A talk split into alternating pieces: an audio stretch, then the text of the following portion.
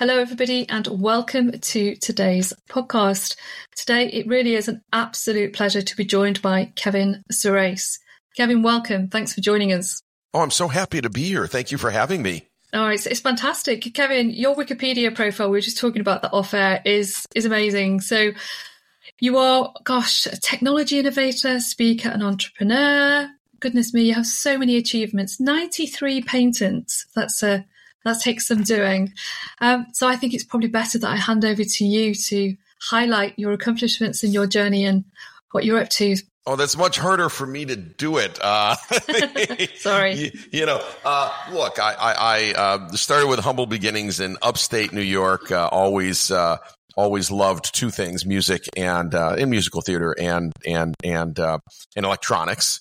And I went to school at, at the Rochester Institute of Technology and uh, got my uh, main degree in electrical engineering and computer science. And my uh, sideline was still music. And I continue to do both through my career, uh, inventing all kinds of things. Um, and on the you know, technology side, uh, all of the technology that is used today and the methods for all of our virtual assistants, uh, from Siri to uh, to the Google Assistant, et cetera, were based on the the work um, that I had done back at a company called General Magic in the nineties. So we invented the first A I virtual assistants then. Uh, it was very hard to do. We had to build our own operations center. You had to build everything. There was no cloud. You had to build everything yourself. Yeah. yeah. But, uh, but that led to, you know, the last twenty-five years, Uh, doing more and more with what we called applied A I. And that's mm-hmm. different than someone who's designing algorithms, which is very cool and way smart. They're way smarter than I am. But applying those algorithms to something that we can use in everyday life, um, that's called applied A I. And so that takes a different set of skills where you look at the business options and you look at the business opportunities, you look at productivity, you look at people's needs and pain points.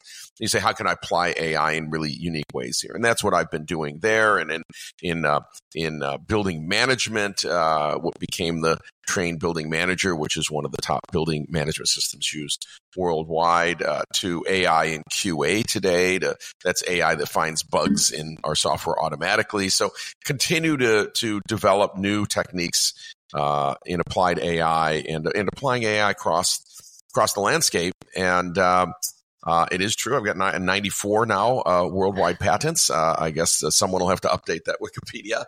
Uh, uh, they keep growing a little bit, but um, but but I'd summarize this: every day I get up and and and and I want to have a sense of purpose, and my sense of purpose is, um, where are people's pain points, and can I solve them with technology? Yep. And, and so. Uh, Um, you know, the virtual assistant came out of the fact that we shouldn't be typing and doing things in our car. We should just be talking to essentially a human. And we can't all afford our own actual assistant. So could I create a virtual assistant? Well, today that's obvious. But in nineteen ninety-eight, that was not obvious. You no, know, there exactly. was there, there were no smartphones yet. There was, you know, there was nothing, nothing available. So all, all, always trying to solve um, pain points. Fantastic, really is. So today we're going to dive into generative A I.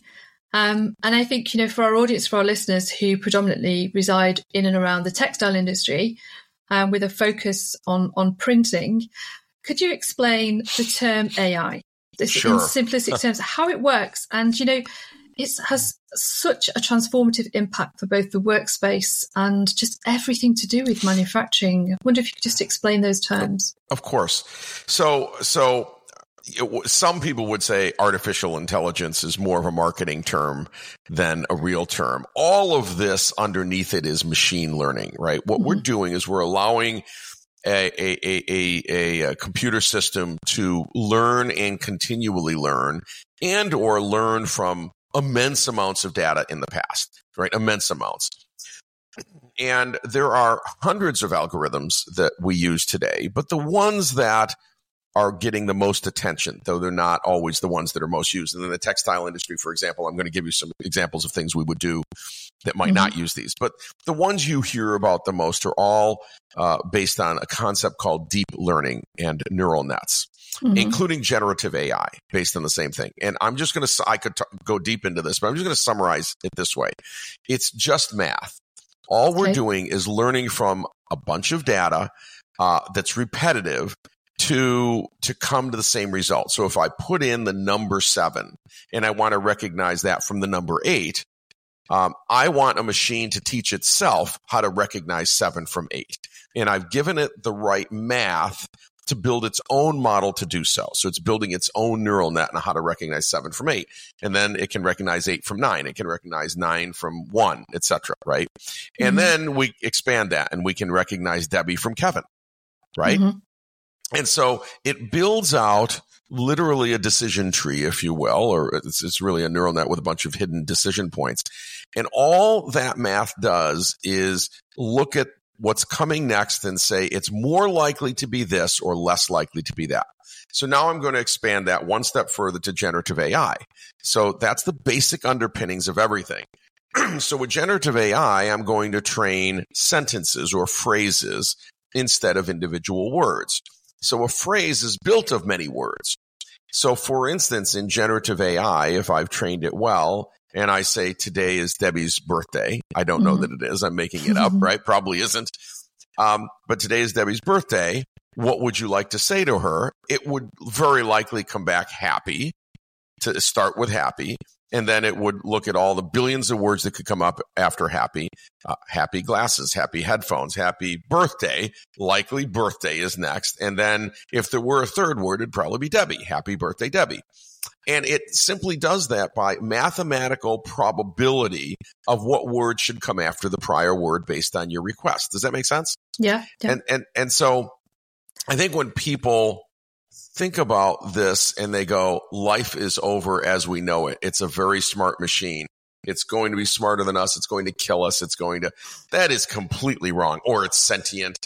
It sounds as sentient because its ability to create reasonable uh, um, sentences is uncannily good. It doesn't mm. say it's accurate, but it's uncannily good. And its sentence structure is very good.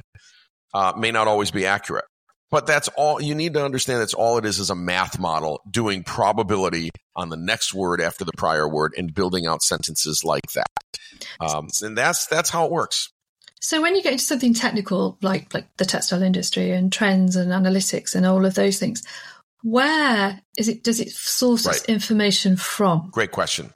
So generative A I models are general language models. They're called L L Ms, large language models. And as a large language model, it mostly knows language really well. But in learning everything on the web, literally trillions of phrases, by chance, it also came across lots of statistics, including mm-hmm. textile statistics and retail statistics and color statistics and things like that. So it wouldn't be a surprise if you ask, so for instance, it's not a surprise if I asked it uh, who was the first president of the United States. Um, you know, we, we might assume it says George Washington, you know, why? It, it didn't go research history, but it probably knows that because it saw that many times. Does that make sense? Yeah. It saw yeah. it enough times where it can come back with that fact. However, it can also come back with a false fact. So yeah. based um, on probability, but it's it's fake. Based on probability. Fake so probability. It, yeah. I, if you ask it the right way, most L L Ms, if you ask it who shot George Washington, now we know that nobody ever shot George Washington, as it turns out. However, it did read a novel of fiction where mm. George Tryon shot George, shot George Washington. And if you goad it in the right way, it'll come back and say, well, obviously, in the way you're asking me, George Tryon shot George Washington. And that's true in a fictional novel. It fails to tell you that that only happened in a fictional novel because it actually doesn't know the difference between fiction and fact. It learned okay. everything unsupervised. So um, so these are the, the the the pluses and minuses. Now, if I wanted to really build out an A I model specifically for uh, based on, let's say, sales trends over the last ten years, I wouldn't use generative A I. I would use I would build out a neural net based on the exact data that I want. I don't need okay. a gener- I don't need a large language model. I need the data that I have or the industry data or whatever. And from that, I might might be able to predict the future based on prior trends. You can't always do that, as you know, but based on prior trends of people are moving to, say, more neutral colors, uh, it, you know, we we could predict that that continues for a period of time, right? Um, that might be one one example. So so as I said, there's lots of forms of A I. Everybody's excited about generative A I, but generative A I is primarily around language, and it happened to learn a lot of other things. And by chance, it might be right on a lot of those other things, but it might also be wrong. Yeah, yeah. It's interesting, isn't it? How the way it's the way the way you read everything in the news, the way that, you know, the marketing that comes out, people are, we're going to come on and talk about this a little bit more later. I think that's why people have been so threatened about the use of A I, really, and that, you know, it isn't going to replace the human because we have to fact check. And I think it's probably open to, would you agree, it's open to misuse by people who don't, within technical realms, that don't fact yes. check. Yeah. Yes. So, so look, you, you're not going to approach something that you ask an L L M about, and I use I, I use large language models every day. You're not going to approach it saying it's probably wrong, but but but you know, I don't go to it for sets of facts because mm-hmm. I have better fact checking mechanisms. By the way, including Google search, which is, it'll give you you know twenty websites, and then I can go va- evaluate where those sources come from. It's the New York Times, I probably believe it, right? It's the London Times, I probably believe it, right? If it's uh, the, the National Enquirer, I probably don't believe it, right? So I can I can immediately check the value, you know, based on this. So we have had search for twenty-five years that has been excellent, that allows us to fact check if we're smart enough, right? An L L M doesn't tell you where it got its facts from. So if you don't use it for that, and instead you use it, for instance, for generating marketing content. So you might say, I've got this new apparel coming out and it looks like blah, blah, blah, blah, and you give it all kinds of description. Can you generate advertising copy that is a summary of what I said that's exciting to the consumer, and do so in fifty words or less? It is phenomenal at that. You just gave it all the facts it needs. You're leveraging its natural language processing, its ability to put sentences together, uh, and, and, and, and its ability to reason based on the information you gave it. You didn't ask it who shot George Washington. You said, yeah. here's a bunch of content. Please give me back something that I can use. And if you don't like it, you can say, I don't like that one. Give me five more, and it will. That is brilliant. Now, that's like having a marketing assistant, or it's like you, uh, instead of spending two days doing this, might spend twenty minutes, which includes getting the information and editing it, and you're done, making you ten, twenty, fifty, in some cases, one hundred times more productive than you were before.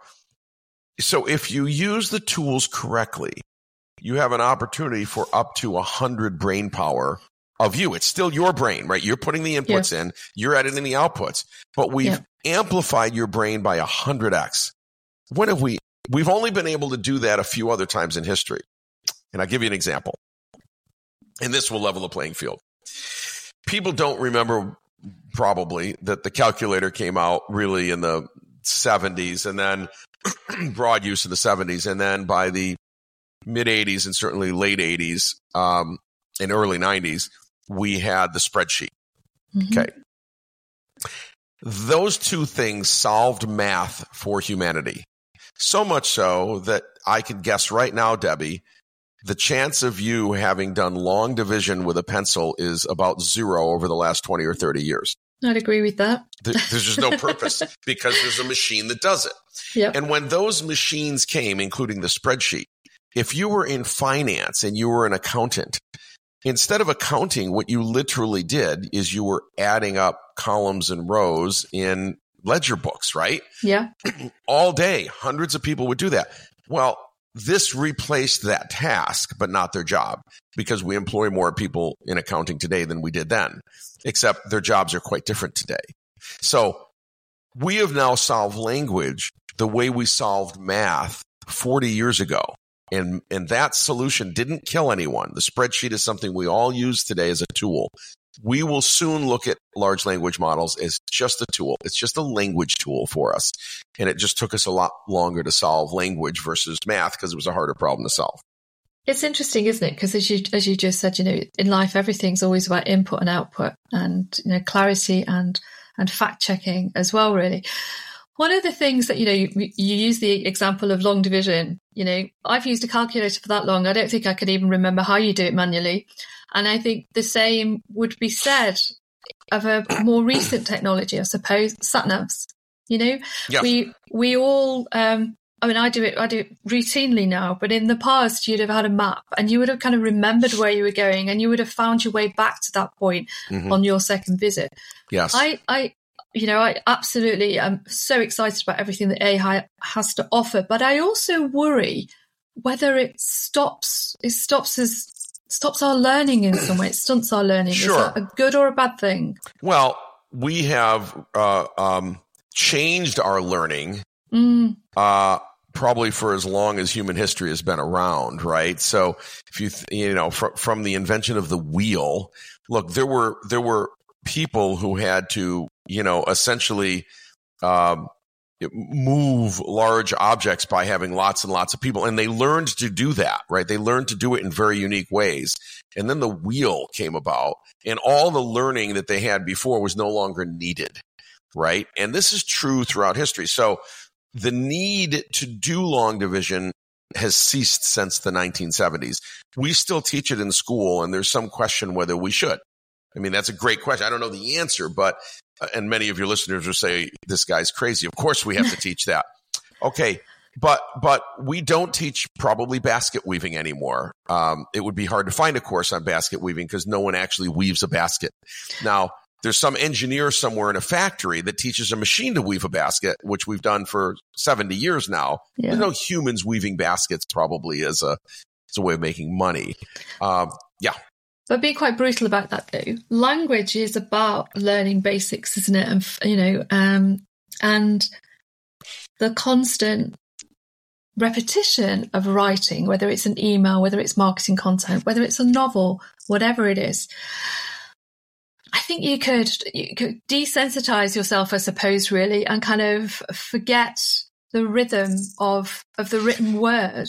These are the same arguments. I hear you. I'm not arguing. I'm just no, no, kind no, of like putting it out there as yeah, like, yeah. I just kind of, because it happens to me with, you know, sat-navs and stuff like that. And you think, well, I'm not, I'm actually, because I'm not living. Not thinking I think about I'm it anymore. I'm not in the moment anymore. Right. Yeah, exactly. That's, that's right. That's a better way of putting my point. But but I can only say this, those, and I know you're not arguing, but those are arguments that were made when the spreadsheet showed up. Uh-huh. We will we will lose the ability to do addition and subtraction and multiplication. We'll lose the, we won't need to do it anymore. And then, I, I get that. However, it made everyone more productive and yeah. I don't know, humanity seemed to survive, even though most of us can, will not be able to do that math long term. And in the very long term, the machine will do all the math. And, and is yeah. doing. So that is starting to happen in language. Now, here's what's interesting. We can still choose, even today, to do long division. We can choose to pull out a map. You could still buy them or print one out and figure it out and, and pencil our way there and pencil our way back. Right? Nobody's stopping you from doing that. We don't have to use sat-nav. And nobody's stopping anyone from writing the next novel or writing their blog post or doing anything by hand. Yeah. You can still choose to do it. However, if you choose to do that, you are at a disadvantage compared to your competitor who has chosen to use A I. Yeah, that's a great segue into the next question, actually. How do you think, you know, quite a lot of our audience work in the fashion industry or the interior industry or the sportswear industry, or they might be printers. You know, they they they have manufacturing workflows. They're starting to look at automation in a, in a deeper format. They're starting to look into robotics. What are the implications of A I for them at sure. any scale of business? I think that's really important, that A I and, the, and its application is incremental. You don't have to be a huge company to be able to afford to do this. Well, the nice thing about Gen A I, like ChatGPT, is that it's available to a one-person company. Mm-hmm. And you can use its lowest-end model for free. Well, that's pretty interesting. Now, what can you do with that? Well, you're going to write blog posts and advertising copy and maybe generate PowerPoints and things like that, right? Maybe do a little market research. Um, that's amazing for free. Now, you probably were doing a lot of this anyway using Google, but you were searching, you were finding what other people wrote. It just took you longer. Mm-hmm. This is taking hours down to minutes. That's yep. fabulous. As you get to be a manufacturer, today it is all about reduction of labor costs, because your costs are really materials, mm-hmm. maybe your infrastructure, your your real estate, but almost everyone it's labor. Okay. And there is no question that um, there is a move worldwide to onshore manufacturing, to Definitely. reshore manufacturing for, uh, you know, all of the reasons we know. And I think the easiest, you know, the easiest way to say it is that, I know this is a little bit of political stuff, but I don't think anyone's going to disagree with me.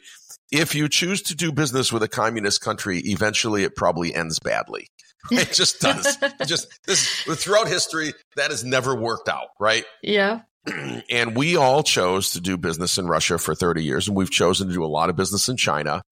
And we know over time this probably ends badly. And we only did it because the labor was cheap. I mean, that's the truth. Mm-hmm. I mean, it was, yeah. Nothing against the people. I'm not, you know, no, I'm not making no. a bad statement. It's just we did it because the labor was cheap. Okay. If we can drive labor out of our processes and thus drive a transport out of our processes, now we can start thinking about onshoring at about the same cost. So mm-hmm. for a very long time, robotics was far, far more expensive than cheap labor. But cheap labor has been getting more expensive, and it's, you know, three hundred percent higher than it was a decade ago. So, you, you yep. know, you uh, in China, right? So labor has gone up and robotics has continued to come down. And the accuracy, because of A I, which I'll get into in a second, of robotics has changed everything. So we had vision systems on lines decades ago where we could do basic things, not very accurately, but we could align a robot to some crosshatch and, you know, crosshair on the line and do something. Mm-hmm. Well, today, with these vision systems, we can recognize things incredibly fast and more accurately than human eyes can. Well, that changes everything. And they're cheap. These vision systems are cheap, right? So I can train up a vision neural net, basically, right? A yeah. vision system to recognize uh, uh, um, defects. Well, I'm going to pick that pick on that because that's easy. Defects in some some printing, let's say, okay? Yeah. And put a crosshatch on that one so that it gets cut out at the end of the line or whatever the case is. And and it's a defect that maybe a human would not see and could not see at that speed, but it will see it. Okay. Yeah. This is pretty interesting. And so then you start to say, where are all the places I do use people on a line? And can I stop that? And the truth is, we could probably replace virtually one hundred percent of humans on almost every line with robotics. And some of those robots are quite expensive, but if they're going to run for twenty years, that million dollars might not be so bad. And it's very fast and it's very accurate. And it runs twenty-four by seven, right? So that might be replacing three or four people for twenty years. And you go, okay, well, that actually is a pretty good deal then, right? Mm-hmm. Especially if you're leasing it. So uh, so I would highly encourage people to look at a lot of the world-class robotics that's available. So a lot of that's out of Germany, as you know. They they they, uh, they make a lot of this equipment still. And um, and a lot of it, all of it can be customized to your needs today. And so as you scale up as a larger manufacturer, it's not that you're not doing the marketing with L L Ms and having it write blogs and ads, but now you can really impact your business, drive costs down. So when I look at pain points, and I'm I'm involved in a couple of companies that do manufacturing, I look at pain points there. It's all about how much can I do in parallel, at what speed, with almost, I, I like to strive for a lights out factory. Mm-hmm. I went to my first lights out factory in South Korea about twenty years ago. It was a printed circuit board factory. And I go in and for as far as I can see, there's no humans and the boards are flying out and there's all this equipment and it's picked up and it's moved and it's all clean room. I go, there's no humans. They go, well, yeah, it's a lights out factory. Oh, and does that literally mean it can operate in the dark? It can, yes, it can operate in the dark because since there's no humans, you don't need any light. No lights on, yeah. No lights on, lights out factory because there's no humans walking the floor. So the um, the robotics have their own lighting for their own needs, and that might yeah. even be I R. It might not even be lights that we would see. So you literally turn the lights off. Why would you even run the lights? There's no humans. And and this is fascinating. So since it then, is. I've always been a fan of the lights out factory. Now, I know people are going to say, yes, but we've got to, you know, we need factory workers. W- what I would say is if we're bringing back manufacturing, it, maybe when it left, there were two hundred people in that factory. But to bring it back, probably there can only be ten or twenty, or else it won't yeah. be possible. Yeah, exactly. That's exactly what's going on in the printing industry. But but yeah. that's fine. I want to bring it all back. I want yeah. – and, and, and by the way, printing's coming back to the, to the United States. I, I'm right now I'm in a suburb of Rochester, New York, And uh-huh. I know the team at Kodak, and Kodak makes these huge, yep. huge printers for packaging primarily, right? And other mm-hmm. things. And they run so fast. And what they're doing is unbelievable. I just, I was with the, the C E O, Jim, a week or two ago. And it's unbelievable, unbelievable what they're doing. And it's a multi-billion dollar company still. It's Kodak, but they're in printing. Uh, you know, they're not as known for film, even though they're still one of the world's only filmmakers. And uh, and they do make a ton of film. In fact, they're sold out for the next few years on film is what I yeah, understand. I read that actually. Yeah. yeah. Don't know why I know that. It's an odd fact to know. But um, no, I, I absolutely totally agree with you. Digitization is the whole way. And it is yeah. actually reshaping the landscape of the global economies. Really near, we're, re- we're right at the beginning of that journey with nearshoring and onshoring. And, you know, if in some ways it's an ideal, it's, it's an idea.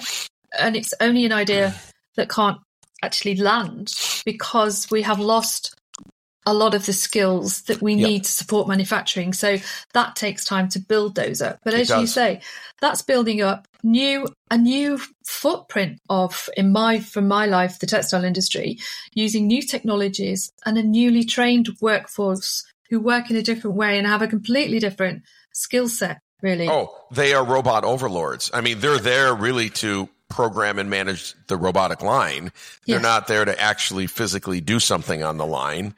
Um, there might still be, you know, delivery of large rolls of textile or paper or whatever it is yeah. at the beginning of the line, and some someone taking it off and shipping it at the end of the line. But again, you you you bring these back by reducing the workforce by ninety percent, but it had been reduced by one hundred percent.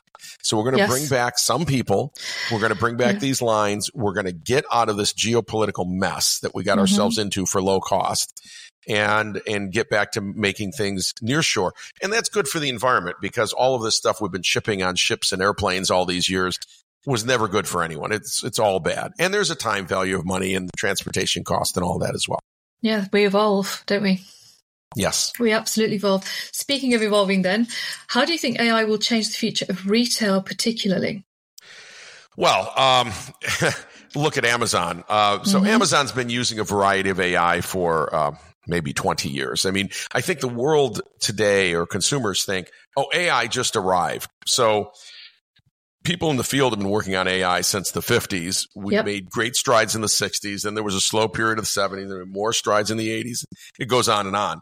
So when ChatGPT came, while consumers maybe were very shocked, Um, it was the result of decades of work towards a, a model that could could really ingest a trillion phrases, right, as yeah. opposed to a billion.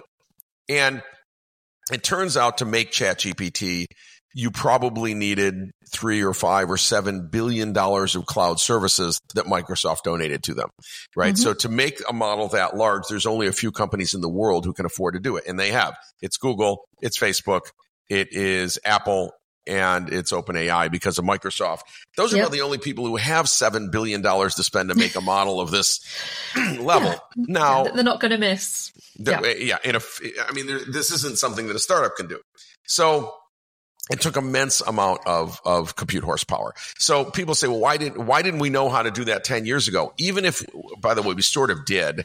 In twenty twelve, we understood that you could build potentially a large language model, although we were still doing it word by word, not phrase, not by phrases until twenty seventeen, when Google invented the idea that um, converting English to French wasn't working very well word to word, because it would create a mangled French sentence, right? Yeah, yeah. Uh, yeah, because the sentence structure is different. So no someone grammar, had a yeah. brilliant idea that said, how about we learn phrases?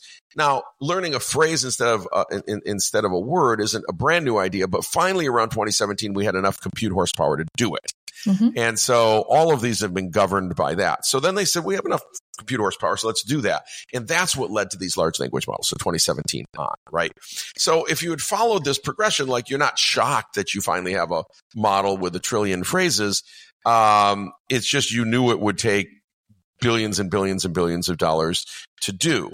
Uh, so when you look at retail, you you have to say, what is Amazon doing right? What are they doing wrong?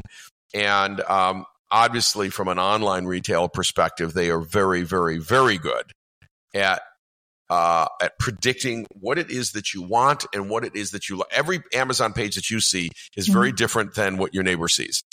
It is all customized to you. It is true one-to-one marketing. It is, and, and, and like I said, they've been using different forms of A I for probably two decades.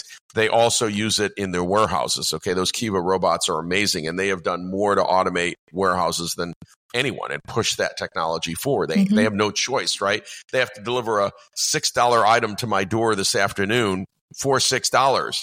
Exactly. And that included the cost of the item. How do you do that without an immense amount of automation? Doesn't yep. say they're perfect. Doesn't say people don't think they're the enemy. So now that you look at whether it's um, big box retail or local clothing stores or or or whatever it is, uh, again, you're going to be looking for efficiencies throughout the entire supply chain, throughout the entire supply chain, mm-hmm. and also efficiencies on understanding the market, okay, and market trends. One of, you know this better than I do, but you know, one problem we have is is we make too much of the wrong thing and nobody wants it for that season. That's certainly been an issue in mm-hmm. in in in the clothing world for a long time, and sportswear and other things. Um, And uh, and A I can really help predict that and see those trends ahead of time. Look at prior trends, look at future trends, look at what those prior trends were tied to. Were they tied to weather? Were they tied to an El Nino or whatever, right? All of these things affect how people are going to react and what they're going to buy. Is it going to be, um, you know, in England and the U K, is it going to be um, really, really warm winter? Or is it going to be really, really cold? That will have a huge impact. And if it's really yeah. cold and everybody sells out of winter coats, well, you can't make more winter coats in time. They'll be they'll come in in the summer, right? So yeah, exactly. You have to, you have to predict, and and so now you get into weather prediction. All so A I is really good at taking in hundreds or thousands of those different variables and looking over time and making that tie and say, well, uh, based on this, it will be a cold winter. We're going to make thirty percent more winter clothing than we might next year because that's a different ocean flow, and we're going to look at something different, right? Yeah. So yeah. I, I think that's going to affect um, all of us. I think we can also look at, you know, brands. Is Peloton going up in a brand or going down in a brand right now? They're trying to recover, but, you know, they're a they're a COVID darling and a now a yeah. non-darling, and and there's a lot of those. So again, A I is can help predict some of these, but A I could not have predicted COVID when it hit because that is a black swan event. Yes. A I can't deal with something that falls out of the air. Mm-hmm. Mm-hmm. Yeah, exactly. It can, do, it, can, it can only process the data. Mm-hmm. And all and of a sudden in COVID, nobody wanted any of the clothes that we had. They wanted sweats. That's true. And, that's and you so couldn't true. make enough sweats. They wanted to just be home in sweats. Yeah, and they would be in true. sweats on their calls and, and these things. And, and yeah. then we couldn't predict the day that everybody would go back and say, oh, I need a whole new wardrobe. And there was no new wardrobe. The wardrobe that was in the store, store was the wardrobe from two years ago when the store closed. And then yeah. you open the store, you go, "That I don't want that wardrobe." So those could not have been predicted. But but um, I but think a you whole can... a whole new economies have been spawned because of that. You know, yes. the whole the whole rewear, upcycle, absolutely, minted, vintage. You know, the gosh, there are so many platforms now, and people are really circulating their wardrobes, especially amongst the younger generation. Well, you know, the younger generation, including the United States uh, and and much around the world, is much more sensitive to that. They are yes. not, I think, like we were. Uh, oh, we've got to have the next new thing, and I I've got to be seen in this new thing, and I don't want someone to see me. And and they would rather say, oh, you know, uh, this this is something that someone else wore. It's in lovely shape, and now I want to wear it. And exactly. my daughter is very much like that. She yeah. gets most of her things from these sort of used, you know, so uh, does mine. websites. Yeah. yeah. yeah same thing. And, yeah, and takes great pride in it. Yeah. She says, look, this was yeah. worn by someone else for only yeah. a few times. And then I got it at a quarter of the price and I'm wearing it and I'm going to wear it for quite a while. And then when I'm done with it, I'm going to put it back on there and someone else will get it. Right. Mm-hmm. This yeah. is pretty fascinating uh, because yeah. I don't think my mom or my wife would have ever been caught dead in any of that. You know, they had to go to the store and get the latest thing. Well, because it was seen as a, a signal of, of not of the opposite of affluence, really, wasn't it? To be wearing yeah. secondhand clothes way back yes. then, post, especially post-war generation. That's right. Was, was sending out all the wrong signals to the neighbours. Oh, basically, that's right. That's right. All like the free school meals. It's yeah, it was terrible. All terrible they ha- all that's all they can afford is the used mm. stuff. Well, now it's a badge of honor. Yes, and, and, and in fact, the younger a generation, if, if it's yeah. something brand new, they go, why did you buy that brand new? You couldn't, you know, couldn't you found something that was available? You know, are you just trying to flaunt that you can buy something brand new? So it's become the opposite. It's really fascinating. Not good for the retail clothing industry, but interesting. Um, unless you're in used clothes, then it's good. It's all, yeah, it's all about balance, isn't it, really, I think? Which kind of leads us on to one of the things that also um, makes people worry about A I, I guess, is how do we, is is this even an issue, Kevin? How do we protect copyright and mm-hmm. intellectual property in the future? Should we be overly concerned about this? Well, people are very concerned. Yep. But let me um, let me share a viewpoint, which is this. So humans learn by ingesting the world, mm-hmm. right? We look at textiles, we look at colors, we look at patterns, we also read novels. And after we've read, who knows, ten, twenty, fifty, one hundred novels, we may choose to write our own novel. When we do, those one hundred novels informed us on the way we want to write, the style mm-hmm. of which we want to write in. We may mm-hmm. not remember it, and I'm not talking about plagiarism, right? I'm talking no. about we couldn't have written a novel had we never read a novel. That's impossible, right? You'd have to read many before yes. you'd say, yeah. I understand the structure and I'm ready to write now. Same yeah. with a playwright. A playwright might see a hundred plays before they say, I think I'm ready to write one.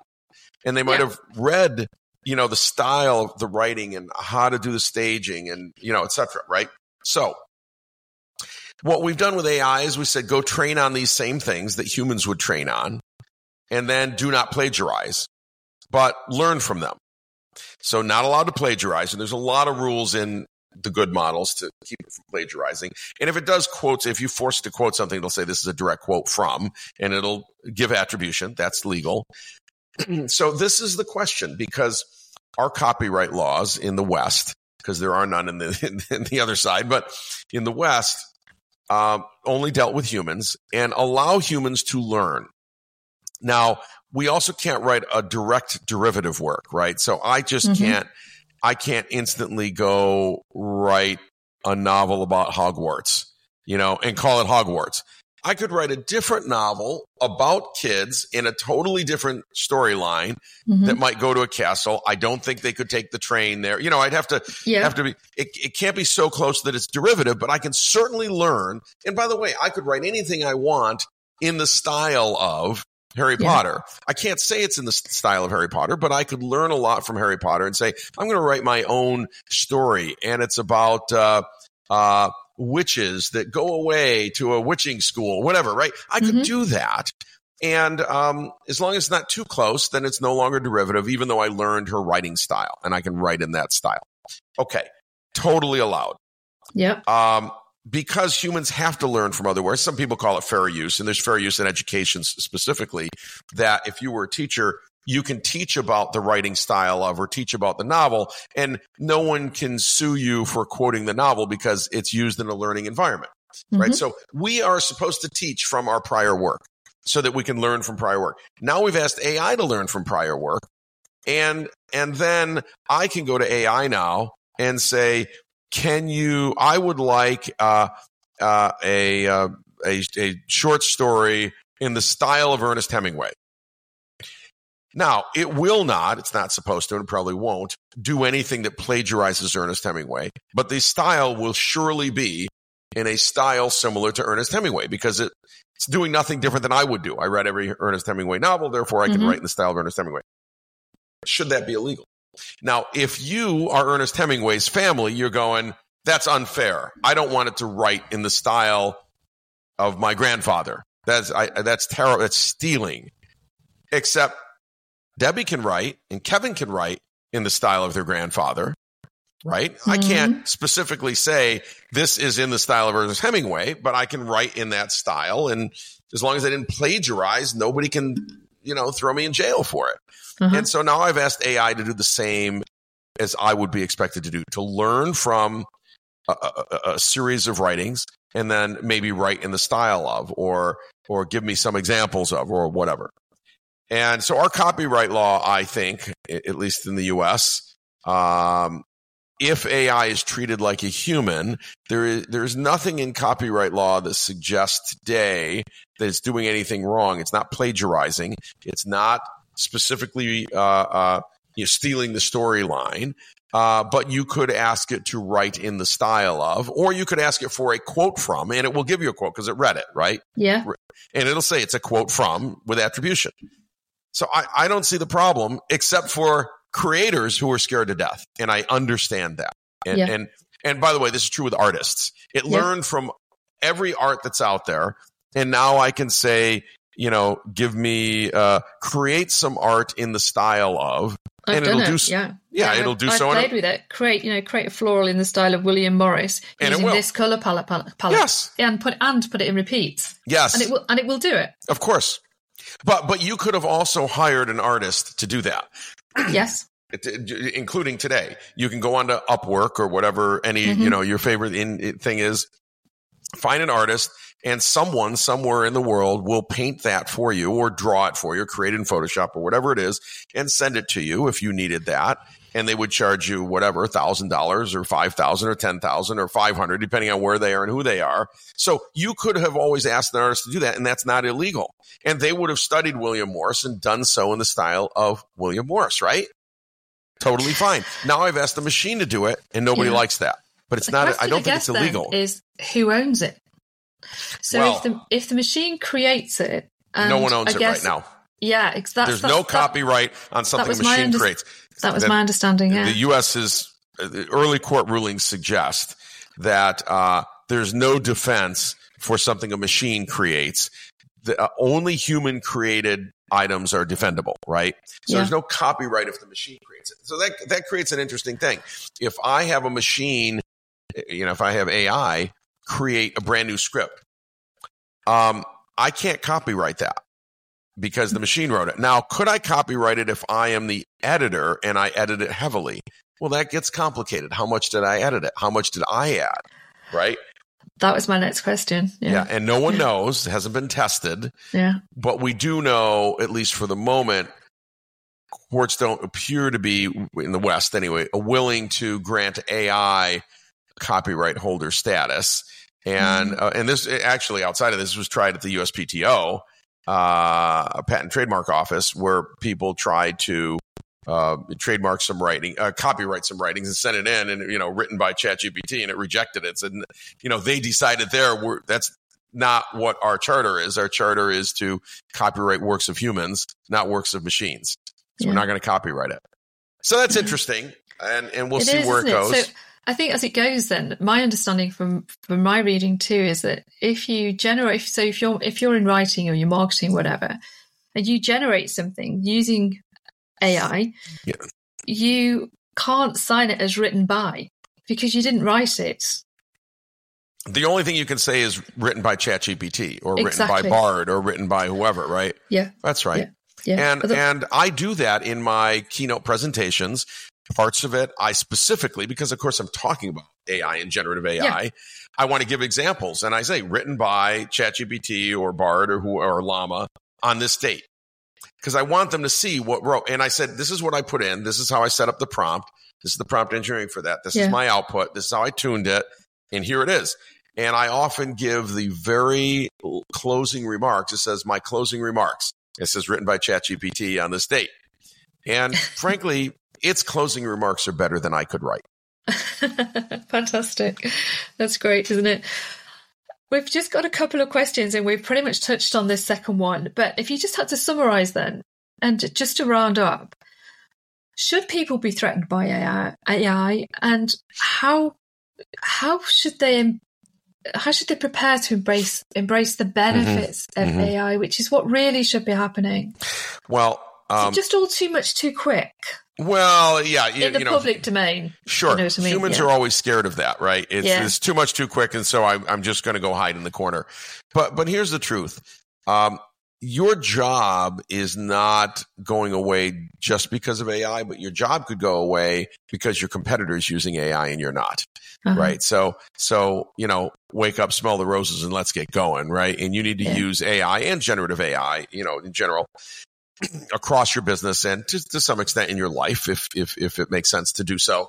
Uh, but it, it's very critical that uh, you embrace this. You're not afraid of it. Use it for marketing. Use it for blog posts. Use it for ad creation. Uh, use it in your life. Look, I get texts from people that are better prose than I am capable of. And it's so beautifully written, a thank you, you know, and they'll send it by text today. Thank you so much. And this is, and I will go to an L L M, go to a large language model and say, I just got this text. It's from this good friend. And this is what it says. What, how would, how should I best respond in my voice? Right. And it'll give me a response, and I may edit a word or two, or I may edit nothing. It's just gorgeous. It's it's what I wanted to say, but did not have the skills to say it. Right? Yeah. I mean, had I thought about it for two days, I might have gotten there. Right? But I I I, I go, that reflects my exact thinking, and boom. Right? And then I'll often say, by the way, I did leverage L L M to do this, and they and they love that. Actually, they, that's your specialism. Of course, you did. Yeah. So.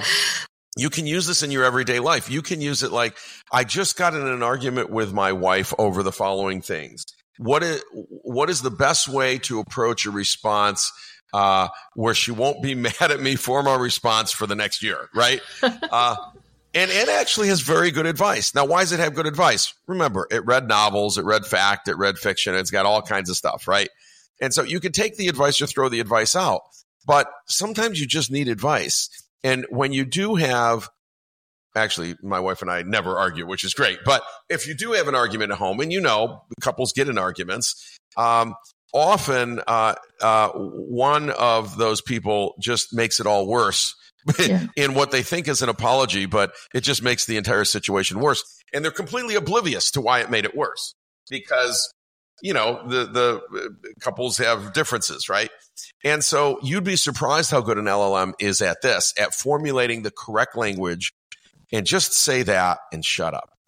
Because it's like as a, having as a, a communication aid, really. Yes. Yeah. It's like having a yeah. psychiatrist who's an expert in marriage family therapy or whatever right next living, to you. Living in A I therapy. That looks up at you and says, no, Kevin. I said, well, what I'm going to say is I'm kind of sorry, but really, no, no, you're not. You're going to say, I'm horribly apologetic. It's all my fault. I completely hear you, and I love you terribly. And just shut up. I'm making it up, right? And yeah. it'll it'll be more likely than right.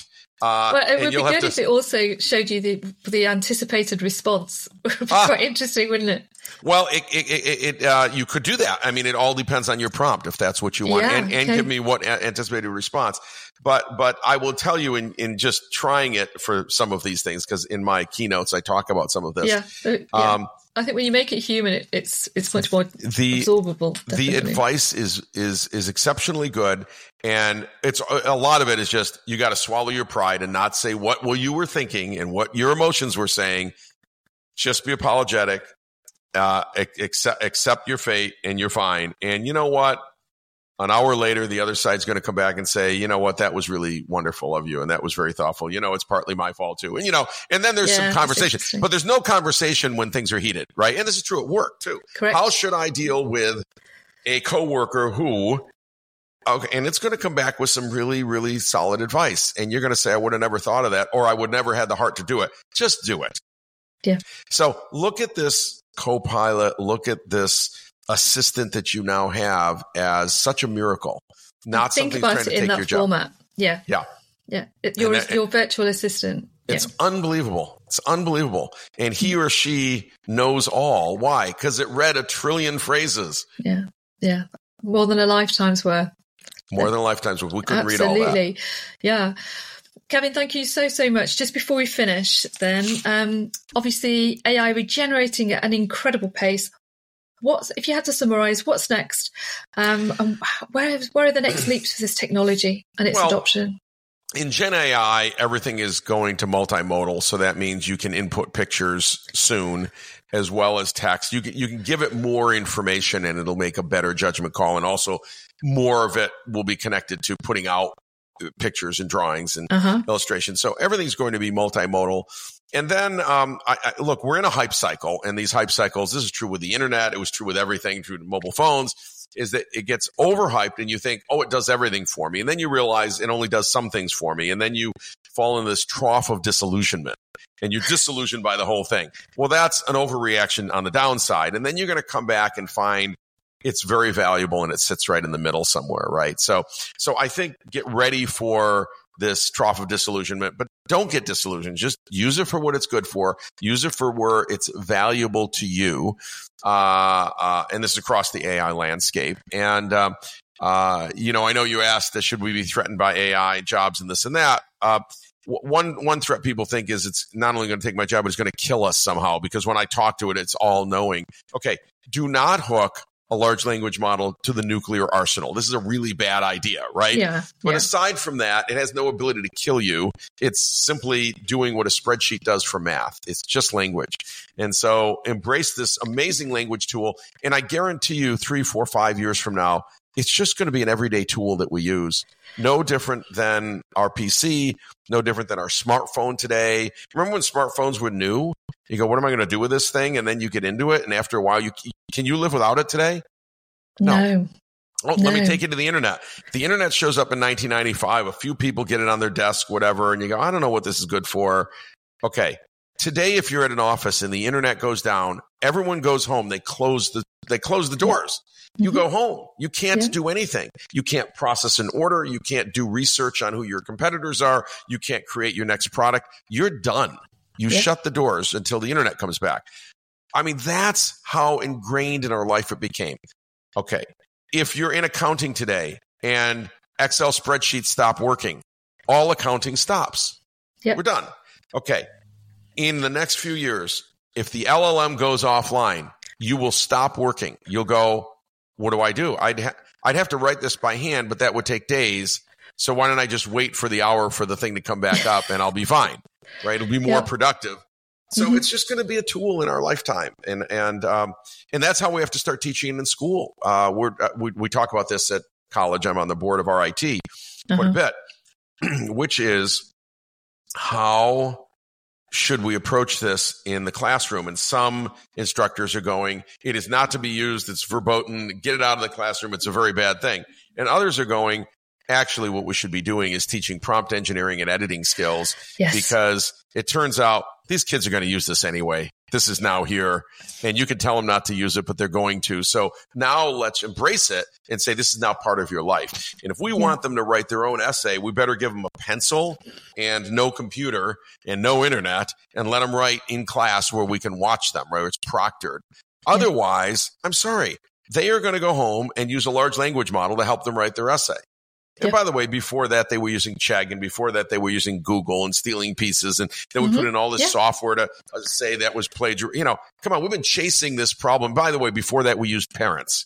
Parents wrote the essays. I'm sorry. Yeah. I'm sorry to tell my teachers this, but sometimes parents help with the essays when the kid was stuck and it was due the next morning. Okay. And the math. Yeah, definitely. And the math. So, I confess. So yeah. kids have been getting help all the way through. Now the large language model is really, you know, heavy lifting. And it turns out in their, in their life, in the future, they will never be asked to write an essay at work ever That's from very scratch. True. Yeah. They've ne- they're never going to be asked to do long division. They're never going to be asked to do an essay. Yeah. So teaching yeah. that skill, pro- I know pe- some of your listeners are going to be horrified, but it's probably not a useful work skill in the future. If you find it useful at home, please write your own essays all day. Write yeah. novels. Write whatever you want. Nobody's stopping you. At work, if you're going to handwrite an essay, you, in fact, if you're going to handwrite a blog post two years from now, you know, or type out of your mind, your boss is going to come up to you and say, what are you doing? We're not paying you to do that work. Ask the L L M, get three recommendations, pick one, edit it, and get it up in the next five minutes. That's that will be your job, not to write it from scratch. It, who would pay you for that? So the skill is going to be in the prompt of the language. It's prompt engineering language. And editing yeah. and understand. Yeah. Remember, you can ask for five versions and then pick the one you want and edit that, right? So there yeah. is still a lot of creativity going on and yeah. a lot of checking, but to write every word yourself. I mean, certainly the people I know who have embraced this, they wrote their last word themselves, you know, three months ago. Yeah. Haven't done it since. So interesting, isn't it? Kevin, yeah. thank you so, so, so much. You bet. Your, your insights and knowledge sharing, wonderful. Thank you. Really yeah. appreciate you taking the time. Oh, it was great to be on the show. Thank you.